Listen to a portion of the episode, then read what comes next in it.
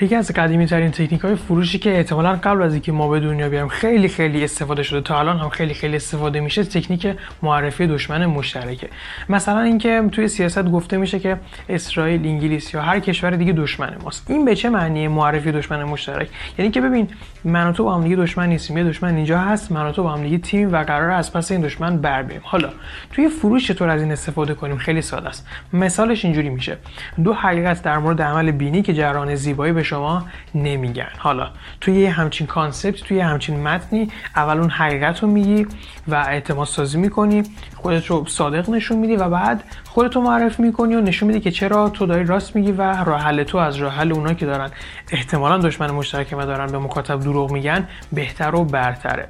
از این الگو توی فروش هر محصولی می‌تونی استفاده کنی حتی محصولی که الان داری. پس فقط چی شد؟ قرار شد بی که چرا اون دشمنه؟ چرا دروغ میگه و چرا من راست میگم و آخرش محصولت رو معرفی کنی؟ به همین راحتی.